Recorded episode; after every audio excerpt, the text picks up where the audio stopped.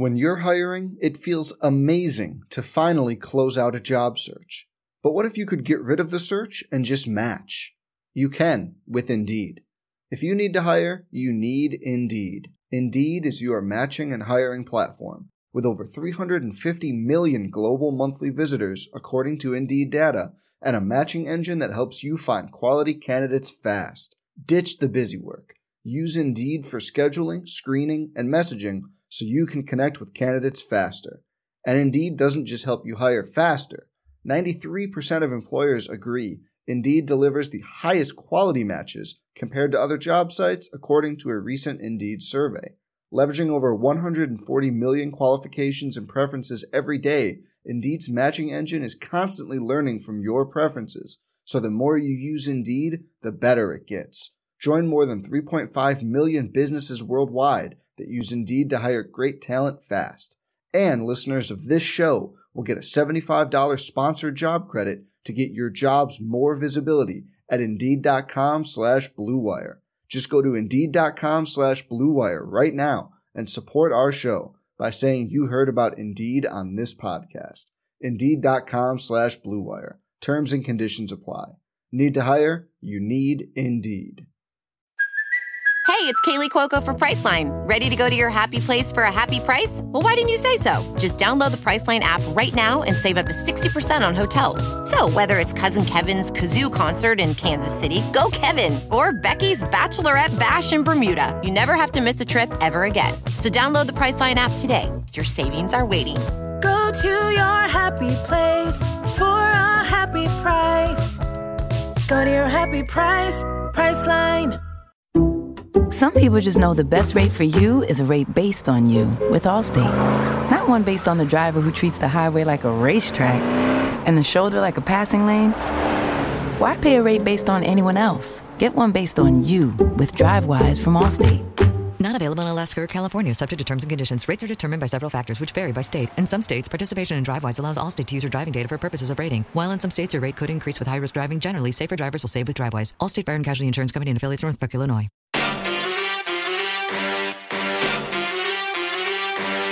It's time for the Mountaineer Insider Podcast. Get insight into your favorite West Virginia University teams and hear exclusive interviews. The Mountaineer Insider Podcast. Have a question or comment? Call or text us at 304 314 4161 or email us at WVUMSN at gmail.com. Now let's go live inside our MSN studios. Here's your host of the Mountaineer Insider, Dan Zangrilli. Episode 7, Week 5, Mountaineer Insider. Hello, welcome, and good to be with you.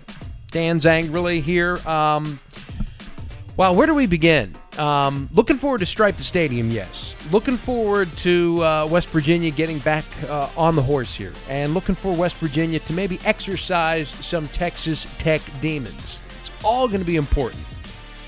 Uh, however, right, uh, we put Oklahoma to bed. But I do want to spend some time here today, uh, not necessarily rehashing Oklahoma, but I do want to discuss what I think a lot of the talking points coming out of that Oklahoma game have been and are. Uh, currently, I guess, permeating uh, the West Virginia uh, message boards, the Twitter sphere. Maybe it's uh, on your mind and you've been thinking about it. A lot of water cooler talk, I'm sure about the quarterback position. So we'll begin there. And we're going to talk to uh, a quarterback coach, the quarterback coach for the West Virginia Mountaineers, Sean Reagan. He is very passionate about the plan and the process that this quarterback room is currently undergoing. And he is absolutely convicted in, um, I guess, the, the, the results and the personnel that he has and the commitment to the two gentlemen that are making it work for West Virginia, Jarret Doege and Garrett Green. So, uh, hosting the post-game show on Saturday, there seems to be a call for change at the quarterback position. And I suppose that's just a, a vocal minority. Um, I don't think that it's necessarily representative of the entire fan base, but it's certainly worth discussing. And anytime you don't have the result that you want, and that of course is a win, anytime you don't have the results that you need to win in that, you know, you, you need some some better offensive production in the second half, or if there's one or a few plays that you feel somebody else could make, that's just a natural inclination. All of the old cliches, most popular guy on the roster, the backup quarterback. Always quick to turn the page and, and think of the alternative w- without really thinking about the alternative. Um, but West Virginia, their quarterback situation, as it is construed currently, I think is working and working quite well.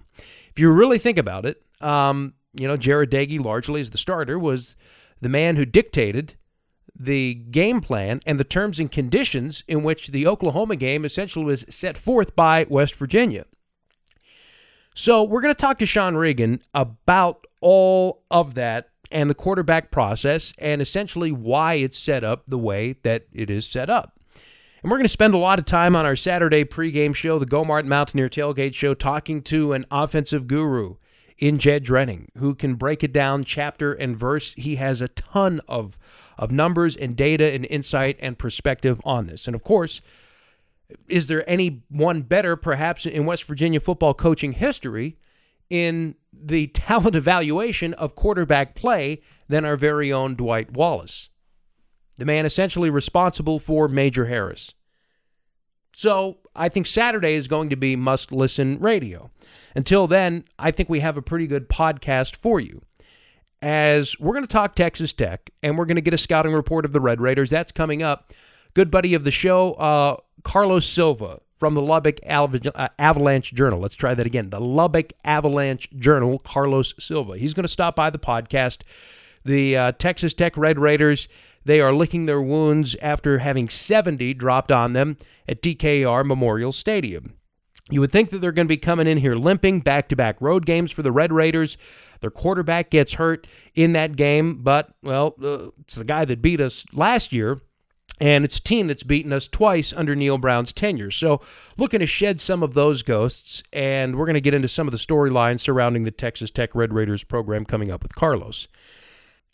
Also on the program, a guy that knows all too well about what it takes to make a two quarterback system work. Jake Kelchner. He and Darren Studstill, for some younger listeners of the pod, I would urge you to maybe do some research on a 1993 unbeaten Mountaineer football season.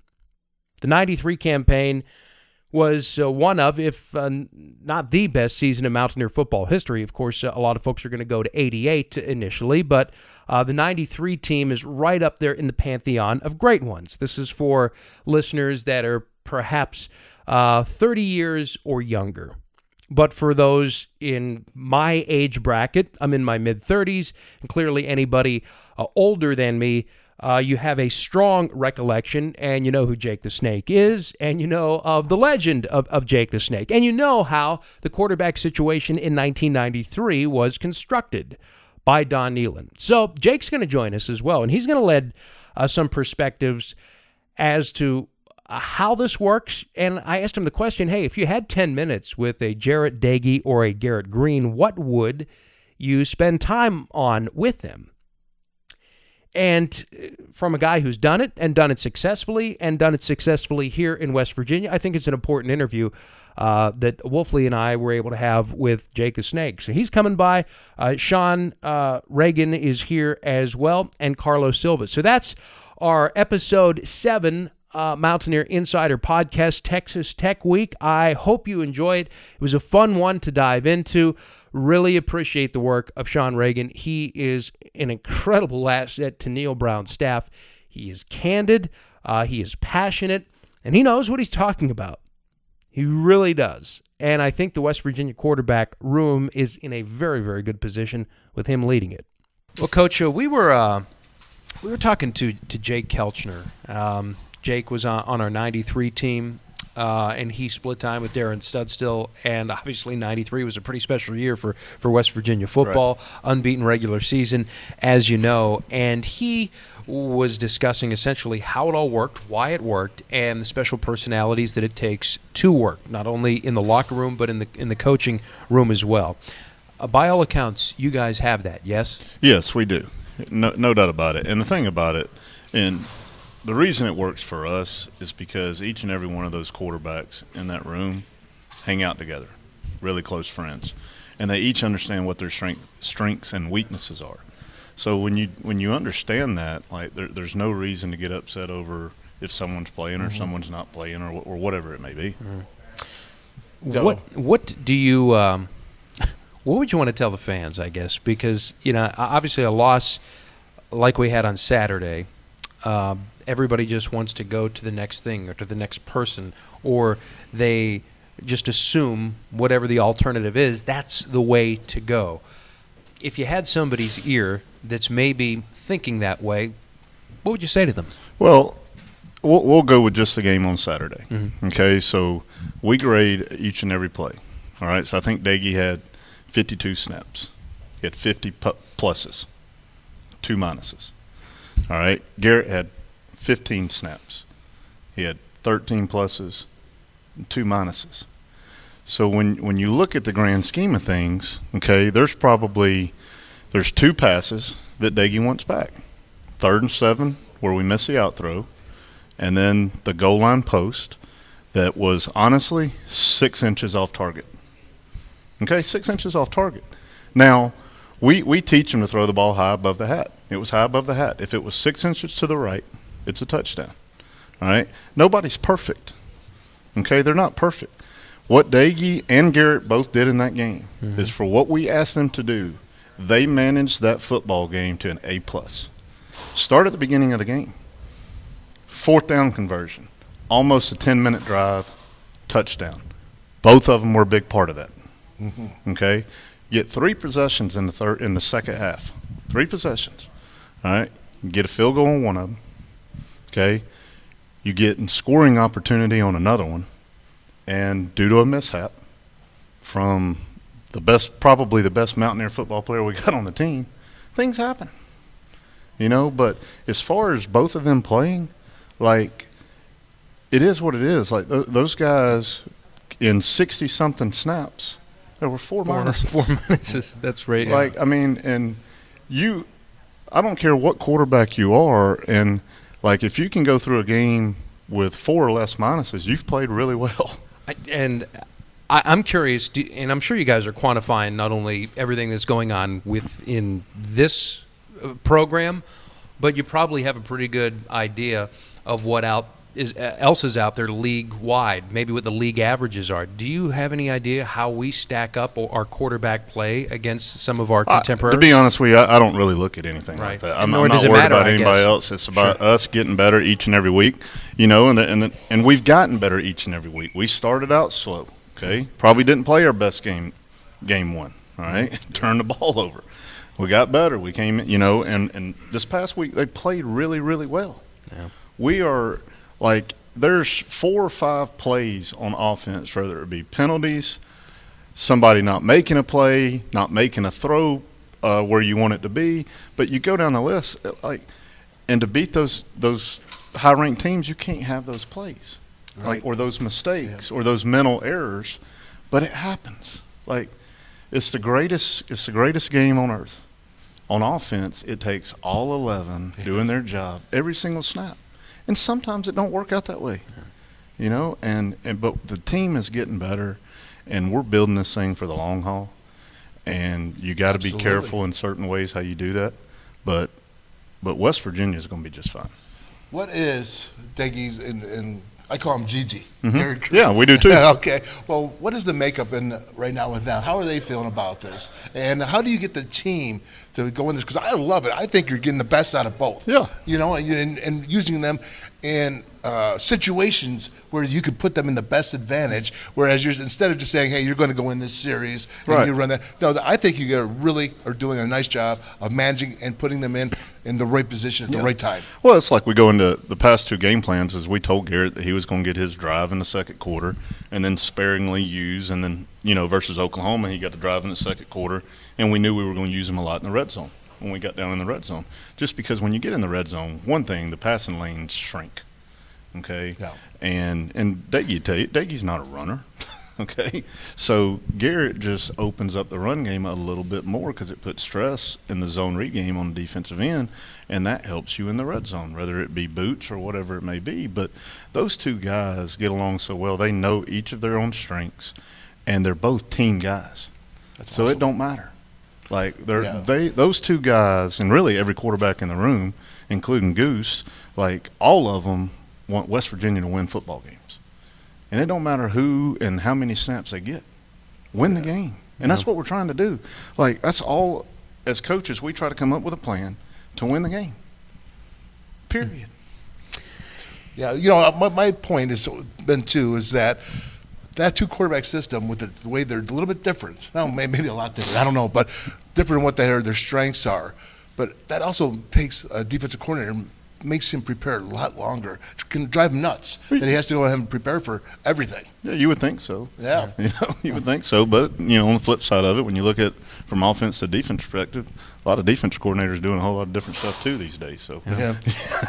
you have a dual threat quarterback, Yeah. and I think, and, and I don't want to ever tell anybody what to think, or, or fans especially what to think, especially you know because they you know pay their hard earn- earned money to, to see the Mountaineers and they're, they're able to voice their opinion, but it doesn't appear to me as if we have an issue here. When you look at the totality of the production and the totality of what this offense can do, its ability with two players' mm-hmm. abilities together combined, we, we may be looking for something that's simply not there. Well, all I'll say is this: inside these walls, hmm. at this complex, okay, these quarterbacks are preparing to the best of their ability to win games for West Virginia football. And to the guys on this team, defense, offense, special teams, it shouldn't matter what the people outside these walls say. It's only what they believe that they can do inside these walls. And they believe they can win and we're we're a play here, a play there, nine points, whatever you want to call it, away from being four and zero. Oh. Why is that? We got to get better. We know that.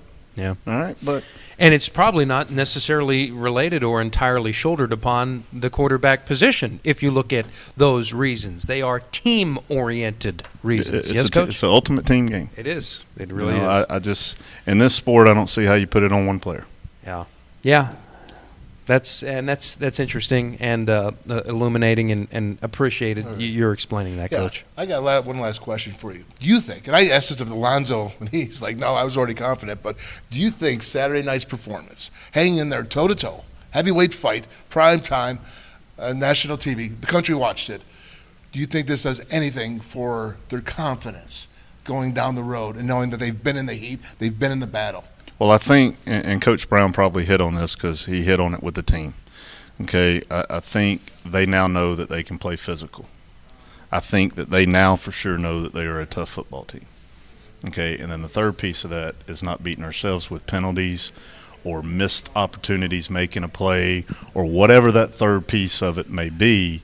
When we can get that part, then it can be special.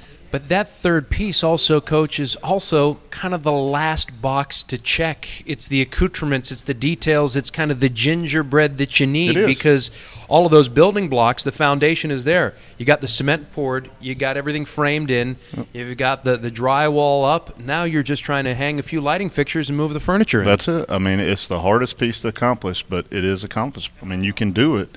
It's just it takes time, and you know, and one day it's going to click. It's kind of like training quarterbacks. When you bring a freshman in, it's a hundred thousand miles an hour to them, and they get the struggle and struggle about learning the offense, and then one day it clicks. And and that's kind of how it is with that third piece to the puzzle. Couldn't have really uh, said it any better than uh, Coach Reagan did. It's plain, it's simple, uh, and I hope that maybe if you were thinking a certain way, and if you were, uh, it's one thing to be, you know, a, a fan with emotion, but I think it's another thing to react and act emotionally. That's why we do these podcasts to kind of give you the other side, to kind of balance it all out. You know, the ego to the id, the yin to the yang. That's what we're here for on the Mountaineer Insider podcast. So, really good stuff from, from Coach Reagan. So, now let's move on to Jake Kelchner, shall we? Jake the Snake, one of the best, loves his Mounties. Well, Jake the Snake is with us here on the Mountaineer Insider Podcast. Jake, hey, thanks so much for uh, stopping by. Really appreciate it. And uh, I think you can really lend some important perspective, uh, especially as it pertains to what's going on here at West Virginia this year at the position. Uh, how does a two quarterback system work? What needs to take place from the players involved, the um, the personalities involved to really make it successful? Well, the first thing, let's just use the 93 team as an example. We'll start with that, and we'll see the differences because it's every two quarterback situation is different. Um, first of all, when I played, we had two seniors, and Darren, before I got there, was actually a starter, so he had extensive experience. Okay, so it was it's a little different than when you have a two quarterback system. You're bringing in a freshman with no experience, and you're trying to get them, put them into the fire a little bit, bring them along, try to get a little spark in the offense. Um, so the guys, the line, everybody understood Darren's cadence really well, understood how he plays. He, they, everybody's played with him. So we had more success just because Darren comes in with a heck of a lot more experience. Um, so that's a that's a big difference right off the bat. Uh, the second thing is, um, we didn't. I don't. There's a little conflict, I think, with what you guys have versus what we have. There was no real issue of who was one and who was two. Um, it just worked. Now, with the current situation today, I don't know if there's a little conflict, like you know, some Daggy Deggy wasn't maybe playing as consistent or was having some interception and turnover issues. And they bring this other guy in. Maybe we need another spark. So our situation, there was no turmoil, no conflict. Not saying there is today, but it was extremely smooth, and it's one of the few times I think it actually worked. Um, two quarterback system. Let, let me jump in and uh, for you. Yeah. Yeah. So the question is this: so you you heard Coach Brown, maybe he did or did not, but he said that you know it's he's trying to figure out this one-two punch that he's working with, and what are the issues that comes up, Jake, when you have a two-headed quarterback? And you know the offensive line has to, you know, maybe block a little differently. Do you have to keep in the same system? What do you have to do to make this work? Well, here, all right. So you want here's an issue that could come up, and I think it did show up a little bit even when I played with Darren.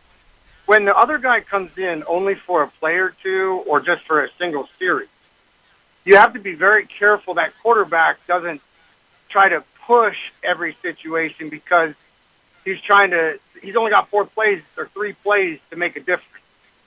So sometimes those those players let let it rip when they should be a little more conservative with the play.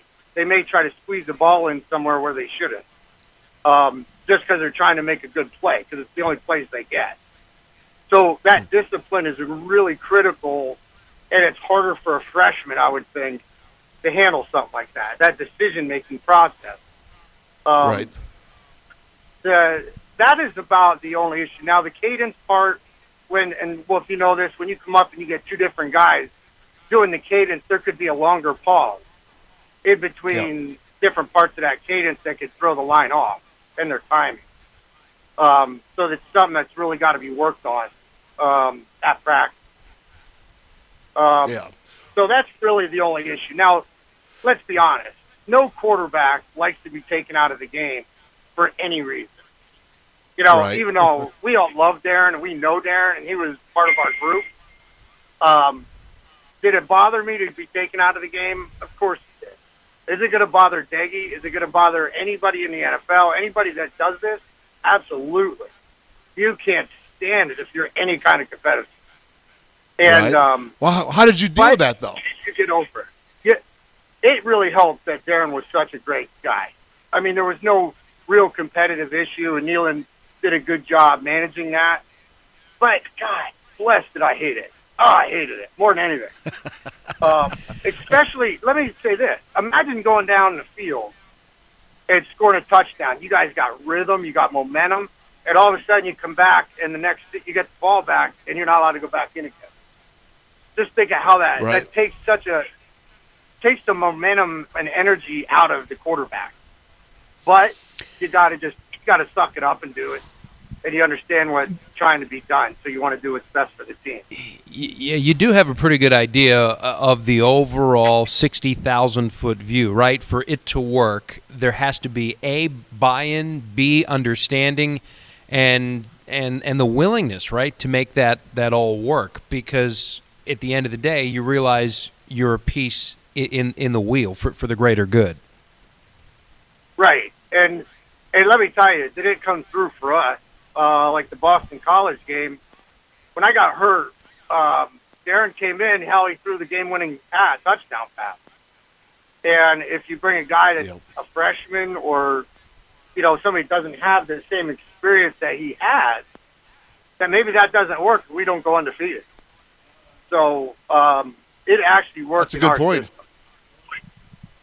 So let me ask you this: If you had an opportunity to chat with a, a Daggy or a Green, what advice would you give them? Having been somebody that has done it, lived it, and done it successfully. Because listen, so hard to do it successfully. There's a number of reasons why this doesn't work. There's a lot of reasons why people kind of turn their nose up and scoff at this. But you guys were the exception to the norm. So if you had, I don't know, 10 minutes with each of them, you'd sit them down, and Jake, you'd tell them what? I, I'm going to be as honest as I would just tell you, tell them exactly what I told you. And I would say, Daggy, here's the reason. Then I'd tell Greg, uh, Reed, here's the reason. You've got to be prepared. You can't try to force the ball. You try. You have to come in and blend in with that offense and not try to do something outside the norm. Keep that momentum going. And Daggy, you're going to have to accept it for a simple reason. There's going to be a time you may get hurt, and if our team's rolling and winning games, you're going to need Garrett Green to come in and actually play good football. You can't. It will come back to bite you in the butt if he's not ready to play. Because we've seen backups everywhere come in after an injury and they're just not ready. So this this Green's doing, I think, seems to be pretty good. Uh, it's quite athletic too. So, um, and I, I and I I just tell you, buddy, I understand you do not want to come out of the game, and you should feel that way. It's the right way to feel. You're a competitor. It's you feel it's your team. You don't want to come out of the game. Right. All you have to do is focus and keep playing as well as you can play, prepare as well as you can prepare, and just trust the system. Uh, and that's that's kind of what you got to go with. You know, it's there is a reason, and it's only a few plays a game, and you know, Coach Brown's got to make them both feel they're important parts of that team. How did uh, you mentioned Don did a great job of managing the situation and selling you guys on it? Uh, looking back on it, uh, what what did he do? Uh, how did he do it so effectively? And what buttons did he push or, or not push to, to, to make this a, a really harmonious room that he picked and chose his spots appropriately? Well, when we first started, when we were doing it, he made it clear, you know, who was going to be the starter, who wasn't. He, he made a fair competition in the very beginning with it. Um, but he goes, Jake, this is what I want. I want to. There's a there's a way we can use Darren, his athletic ability, um, and keep him prepared in case something ever happens. And but he was very clear enough, honest with the both of us. I was going to be the. I saw his buy-in that I was a starter, and that's what I I needed to hear that from him. I I didn't need to hear. Well, we're not hundred percent sure. This is a close battle. I don't want to hear the doubt. I needed to hear hundred percent. Jake, you're our guy. and then that allowed me to let hit Darren in, or to be more accepting to Darren coming in that series or two because it's my team. I understand what it takes to move the ball down the field with his team, and I don't want any interference. So when he said that, I uh, was more, you know, willing and, and able to go buy into what he's trying to do to make it work. So, but you needed that you, as a starter. Daggy needs to hear that from Coach Brown. You are our guy. But this is what we Yeah. want to do. It's just a strategy. It's, you are our guy, and that makes a huge difference. Uh, Good points, Jake. Now, you know, before I get you, uh, let you go and get off, I, got- I want to go and talk about the real question in everybody's mind. Okay, are you ready for it? Yeah. I'm Okay. always ready. Why do they think they always thought if you had a hangover the day of the game, you were good, we were going to be successful? Oh, I mean, are the stories true, Whiskey Jake? No, we never. No, I never, never, ever did that happen ever. First of all, So you're like- setting the record you know- straight. This is an outright denial. this is he's setting the record straight. I love it. Well, this, this one's an easy one because Dale, you know, you're locked down in a hotel the night before. So I know. I thought I'd give you the to get out. chance to squash it. Yeah, well, I appreciate it. I appreciate it. Yeah, there's a lot of funny It's- stories out there. It's a pretty cool legend oh. to have, though, kind of hanging over, no pun intended, your head there. Um, you Right. kind of just rolled with it here for the better part of 30 years. Yeah, well, you know, I guess I'm I'm not in denial of it. I guess I had a good time one or two times. So, Well, it is West and who, Virginia, am I, who am I really going to lie to anyway? 'Cause most of the people, I've, they've met me anyway. That's so true, brother. So true. Hey, but you know what I really love though, man, is you know you we were talking before. Your daughter's coming to school here now. Uh, you've stayed with West Virginia. You've come back. You you you know you bring your RV at times uh, throughout the years. Uh, I just really love having you here, man. Being part of the alumni, coming back, the varsity club. So thank you, brother. You know you're a great representative for WVU, and I just want everybody to know how much you are still locked in to WVU football and sports. So I appreciate it, Dylan. I really appreciate you know the way you guys work with us and you know helping us get tickets and stuff like that. Um, really appreciate your your efforts to help with that. So he set the record straight. Jake Kelchner on the uh, legend that is Whiskey Jake. Uh, good stuff there from from Jake Kelchner. He's been to a couple of Mountaineer games already. Really, the first two uh, home games. He's going to be back here before too long, and he's got a kid coming to the uh, the school here at WVU. So that's uh, all good. We're going to have Jake back on.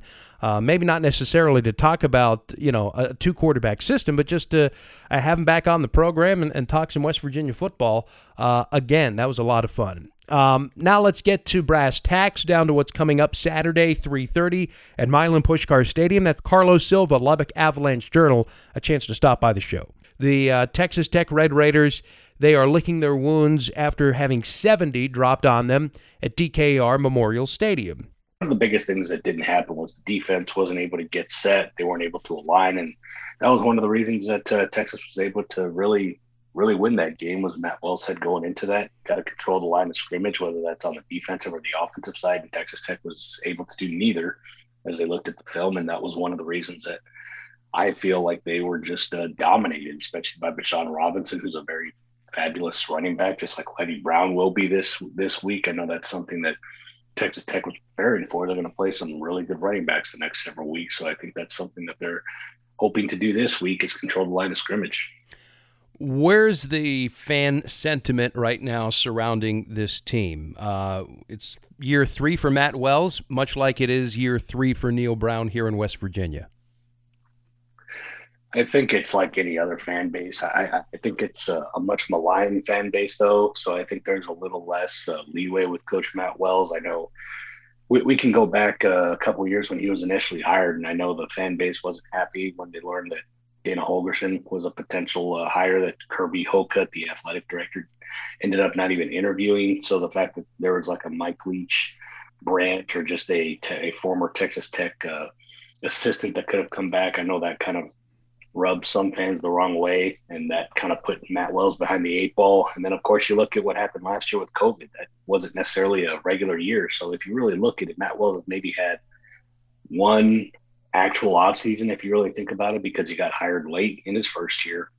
Second year, I mean, COVID happened, so you don't necessarily have a real, I shouldn't say a real, but a normal slash routine for the offseason. This year, they actually had a normal uh, routine for the offseason. And I guess you're kind of seeing that with the 3 0 start. And obviously, as most fan bases are, they were very happy to start 3 0. But then when you lose 70 to, you know, a little, um, there's a, a, little bit of a bad taste in the fans' mouth. And, and I would just say it's been a roller coaster for fans. I know just going into that halftime of Houston, just looking at the Twitterverse, people weren't happy that they were down 21-7 but they were certainly happy that they scored 31 unanswered to beat the cougars to start the season and i think that's really the biggest uh, angst with some of this fan base that they feel like texas tech has not been able to close out lesser opponents uh, that being a stephen f austin where you barely survived them because of a fourth down stop last year. Obviously you had uh, the, the, the great team in houston baptist and their offense. They barely beat them by two. And then finally they got the Florida international game where you know you finally you know put them away. You you get a lot of touchdowns and people felt good going into Texas, and then all of a sudden you see that performance in Austin, and I, I think that just kind of soured the fan base, and I think they're back to where I, I, don't necessarily think that there's a lot, but there's certainly the, the small little uh, contingency of fans that feel like uh, Matt Wells should not be the head coach of the Texas Tech football team. But again, like I said, I I feel like that's any fan base every week, and because every week is always big, although there are still eight more games to play. Well, uh, what does Matt have to hang his hat on at this juncture here in his third year? Um, uh, for, for those that are in his corner that feel that he's doing things the right way and that they feel that he's eventually going to turn this thing around and that he is the answer to all of this, what are those uh, sect of fans kind of gravitating towards and clutching to? I mean, the biggest thing you can look at is just all the transfers that they have hit on. You look at Colin Schooler, Tyler Shough before he got injured last week. I mean, he was kind of the heir apparent. He was the one that could make all the throws before he broke his collarbone, and I believe he's going to be out till November. Now you've got Henry Colombi, but this is the one thing that they didn't have maybe during Matt Wells when his first two years were there is a competent backup that is essentially a starter that has played in the Big 12, did play against West Virginia last year, had some success and I think that's something that was missing. They didn't have that competitive depth. And I think that's something that some of those fans are hanging on to is they, they, they understand the reality of the situation. The cover was bare when he got or when he inherited the team that Cliff Kingsbury left. That there were there weren't a lot of defensive players, there weren't a lot of guys that were kind of deaf guys, if you will, or role players. And now they've got that. Yes, they've lost a couple guys, but I think you're gonna see that there are some competent backups that can or reserves, should I say, that can step in and play at the same level like a Tyler Shough, or now that Marquise Waters is out for the year as well, you're going to see a Reggie Pearson, maybe a Rayshad Williams, and some of those guys that kind of step up and again play to the potential that you expect. Because before it would be kind of a 50-50 shot. Is this guy going to play well, or are we kind of trying to you know mask what we have because we know that they cannot play to the level that the starter played at? And I think that's something that a lot of those fans are kind of hanging on to is that Matt Wells has been building this program. Yes, I know it takes a long time, and I think it goes back to that uh, maligned fan base that hasn't seen much winning. They're just very, very impatient now because they want a elite program, but unfortunately, it just hasn't been to that level the last several, or even if you want to call it a decade.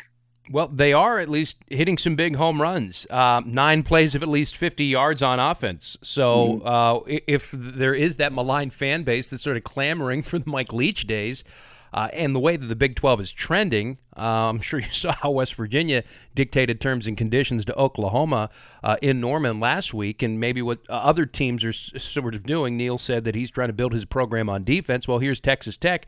They're still able to hit those big splash plays regardless of who's at the helm. So at least you've got that down in Lubbock, right? That is true, but then again, I, and again, it's it's really to perspective. I mean, you can sure. look at it and say, well, look at the competition that they did it against. Yeah, you had a couple couple great plays against Houston. You had four interceptions against them, but that's against a, a quarterback in Clayton Tune who was known to be prone to throw interceptions, and when he was pressured, not make not make the smartest uh, decisions when he was trying uh, under pressure to to make those decisions. So they were able to take advantage. Don't get me wrong, but again, it looks at your perspective. Those are four interceptions there. Marquise Waters, who was out for the season, had a game-changing pick six against Florida International. That again, that was a close game, but then all of a sudden, once you get that little bit of momentum, and I think that's what's been missing with this Texas Tech football team. They need that spark, whether it's offense or a defensive touchdown. But once they do get that spark and they kind of get into gear, it's something that is fun to watch. But until then, it is a, I mean, the, the best way I can say is it is a grind because you're going to see this team struggle a little bit, uh, whether that's getting first downs or sometimes, again, like you said, they'll have a big play with the Tahj Brooks, who's out probably for the next couple games uh, with the lower leg injury. Uh, but you've got SaRodorick Thompson, who's now back, Xavier White, who's now back, Erik Ezukanma, who likely is going to be a first team All Big 12 wide receiver that have made some plays. But I think the one thing for Texas Tech to see is can you spread the ball around like you did against Florida International, where you're getting the tight ends involved, or you're getting some other guys involved. And I think that's going to be the most important thing. If you want to see, yes, you want to see the big plays. Certainly, they're fun for the fans, but you certainly have to get those intermediate plays because that was something that was missing from Texas Tech last week against Texas. Where are the uh, where are the soft spots on this Texas Tech team, Carlos? Uh, some real points of pain that Matt Wells is trying to address, uh, regardless of which side of the ball that it's on. I, I, think Texas was a perfect example. I mean, you, you go from the the Houston's, the Florida Internationals, and the excuse me, the Stephen F. Austins, and you can kind of struggle a little bit with the offensive line and the defensive line not setting the line on the line of scrimmage. But when you go into Texas and you're not able to get a line, you're not able to get guys into gaps where they're supposed to fill, or guys that are making tackles you're going to notice that a lot more when you're in Big 12 play. And I think that's the thing and the pain point that he was kind of alluding to when we were talking to him yesterday during his uh, weekly press conference was they just didn't make plays, whether that was tackling or they weren't able to set the line of scrimmage on the offensive and defensive side. I mean, you saw it as Tyler Shough was running for his life most of that game. Uh, Henry Colombi helped a little bit because he was, uh, or he's a little bit more mobile and knows when to tuck it and run as a quarterback. But the other thing too is he was in a situation where he was essentially in you know kind of catch up mode. So I think that was the other uh, interesting factor when you look at yes he did have the 300 plus yards and a couple touchdowns and all that, but you have to look at the fact that he was in catch up mode. So you're going to have those type of numbers when you're obviously trying to get chunk yardage as you mentioned or big plays just to try and at least uh, get some cosmetic scores down down as much as they were in that game. But if, if you're asking specifically, I think those would probably be the two is the offensive line and being able to protect the quarterback and the defensive line. And not only the depth, but just getting to the quarterback because as I mentioned, they did have those four interceptions early, but that was because that defensive line was able to get to the quarterback, that being Clayton Tune and force him into bad throws. They haven't been able to do that lately, and that's kind of interesting to know, especially against Texas and uh, Florida International or some of those other teams what is the uh, objective coming into Morgantown here? Obviously, to win the game, clearly, but um, yeah. do, do you feel that they will be able to spread the field and kind of thin out West Virginia's defense? Is that going to be, I guess, item number one? Uh, I mean, you clearly don't know the game plan. I understand that, but just curious mm-hmm. as to what uh, you're able to ascertain here as we, we, we tape this podcast as come Saturday afternoon, Texas Tech, you know, they've got three items on their list that they really want to try to uh, specifically against West Virginia accomplish. I think first and foremost, establish the running game because if they don't establish the run game, that makes them one dimensional. And then, as you had mentioned, Neal Brown's defense has been very good.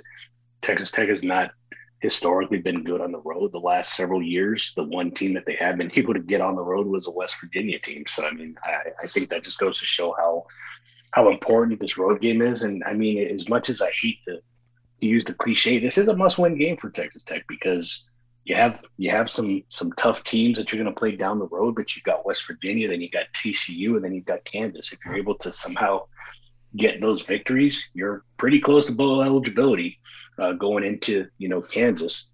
So certainly that is something that they're looking at. I know they probably aren't looking that forward, but this is certainly a table setter in terms of getting set for bowl eligibility. And not only that, but then just going to show that Matt Wells can get his guys to bounce back and show that they have some toughness and can deal with some adversity, that being a tough loss and, you know, being able to flush it out of their system. But establishing the run game would be the number one thing because that was something they weren't able to do against Texas. Number two would be able to spread the ball, as you kind of mentioned before. yes, Erik Ezukanma is a fabulous player, but if you're double teaming him, there's going to be other guys that are open. And um, if those guys are open, let's see if you can get them uh, the football. And then, kind of along the lines of establishing the run game, seeing if Henry Colombi can get a couple of big runs, because I think that's going to be something that's uh, going to be difficult for West Virginia now, is they do have to account for the fact that Henry Colombi will be a runner going into that game. And the last thing I would say is the offensive line is can you block for Henry Colombi? Yes, he can run around, but I think the biggest thing that they need are big plays, like you said, chunk plays. And the only way you're able to do that is if you give your quarterback at least five to six seconds in the pocket to allow mm-hmm. Erik Ezukanma, uh-huh. Loic Fouonji, or Myles Price or any of those other guys to you know make some big plays down the field. That's a long time in the in the pocket uh, and West Virginia's defensive front. I'm sure you're uh, well uh, familiar with. Um, that that's going to be interesting. I wonder who uh, Carlos. Uh, what team has more pressure on them to come out and pull this one off? Because I mean, early season, boy, this is a really, really big game as far as season trajectory for both programs, for both coaches. Um, there's a ton at stake. We're not typically saying this, I think, to the magnitude that we are here um, for you know the first weekend in October. Well, I, I, think it's equal for both, but I think there's a, a, little bit more on Matt Wells to, you know, just get the taste out of the Texas Tech fans' mouths of a of a loss by putting up or by the Longhorns. And I think that the real biggest thing that kind of sticks in the craw of Texas Tech fans is the fact that it was an in-state rival. It was Texas. It's a team that's going to the SEC at some point. So I think there was just a little bit extra to where it made it a little personal for some of those fans. And I think that was something that really hurt them. They felt like they were, you know, in a good spot. They had all these transfers. You have all these, you know, good things written about the defense and the offense, and it, and then you just kind of see what happened on the field last Saturday. That certainly puts a bad taste in your mouth. And if you get two in a row, then obviously then you're going to kind of see maybe the fan base turn a little bit because again, when you're three and zero oh and you're winning, it's very hard to hear some of those chirps. But then when you're 0 and 2, and then you kind of look at a TCU team that, yes, they did get beat by SMU, but they're a good defensive team. Things start to kind of turn the other way, and people kind of, you know, make the arguments, well, maybe this Texas Tech team isn't as good as everyone touted them early in the year. Maybe they are worth or worthy of that, uh, if I'm not mistaken, seventh uh, seventh place ranking in the Big 12 uh, rankings earlier earlier in the season. So I, I think that's something that's going to be interesting for Matt Wells. I, think Neal Brown is fine, frankly, uh, win or lose. I mean, you, you look at the performance they had against Oklahoma.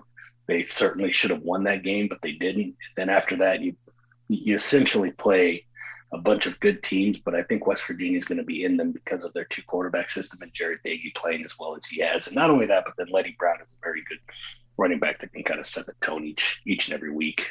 So we've got three interviews for you right there, and uh, I hope you enjoyed it all. I thought Coach uh, Reagan was really, really good, really interesting, and of course, uh, Jake Kelchner, he's lived it, he's breathed it, and he's got the uh, back of the football card to, I think, prove that something like what West Virginia currently has going on at the most important position on the football field it can indeed work. We'll see uh, if we can get on the winning side of these Texas Tech Red Raiders coming up on Saturday afternoon. Be sure to join us at 12 o'clock for the Go Martin Mountaineer Tailgate Show. More on all of this, more on West Virginia's offense, but in particular, how about their defense, right? Neal Brown on Tuesday mentioned that this is going to be a program whose identity is its defense. The foundation of the West Virginia football program built on the defensive side of the ball. So we're going to talk a lot about that as we retire number 90.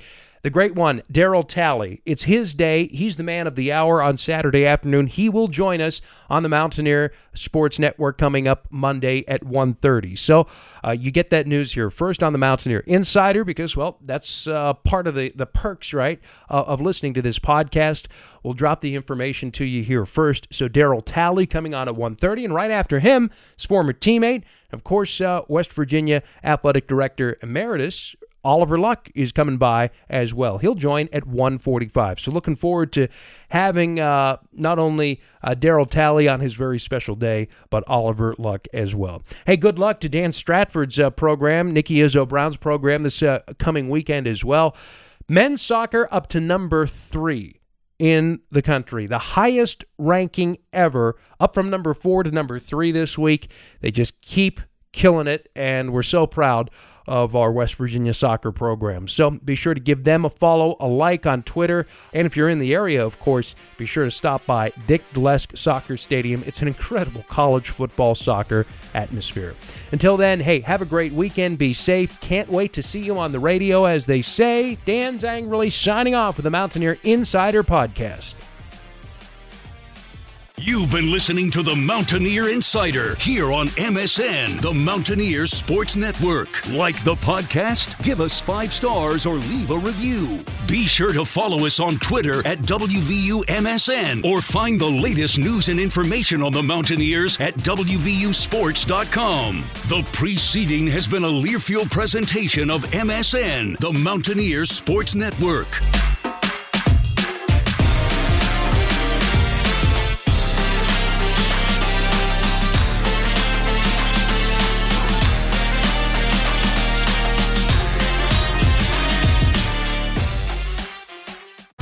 Jump into Peppa's world of play. Look for spring flowers, hunt for muddy puddles, and bravely explore exciting places with Peppa playsets. Peppa Pig, inspiring kid confidence.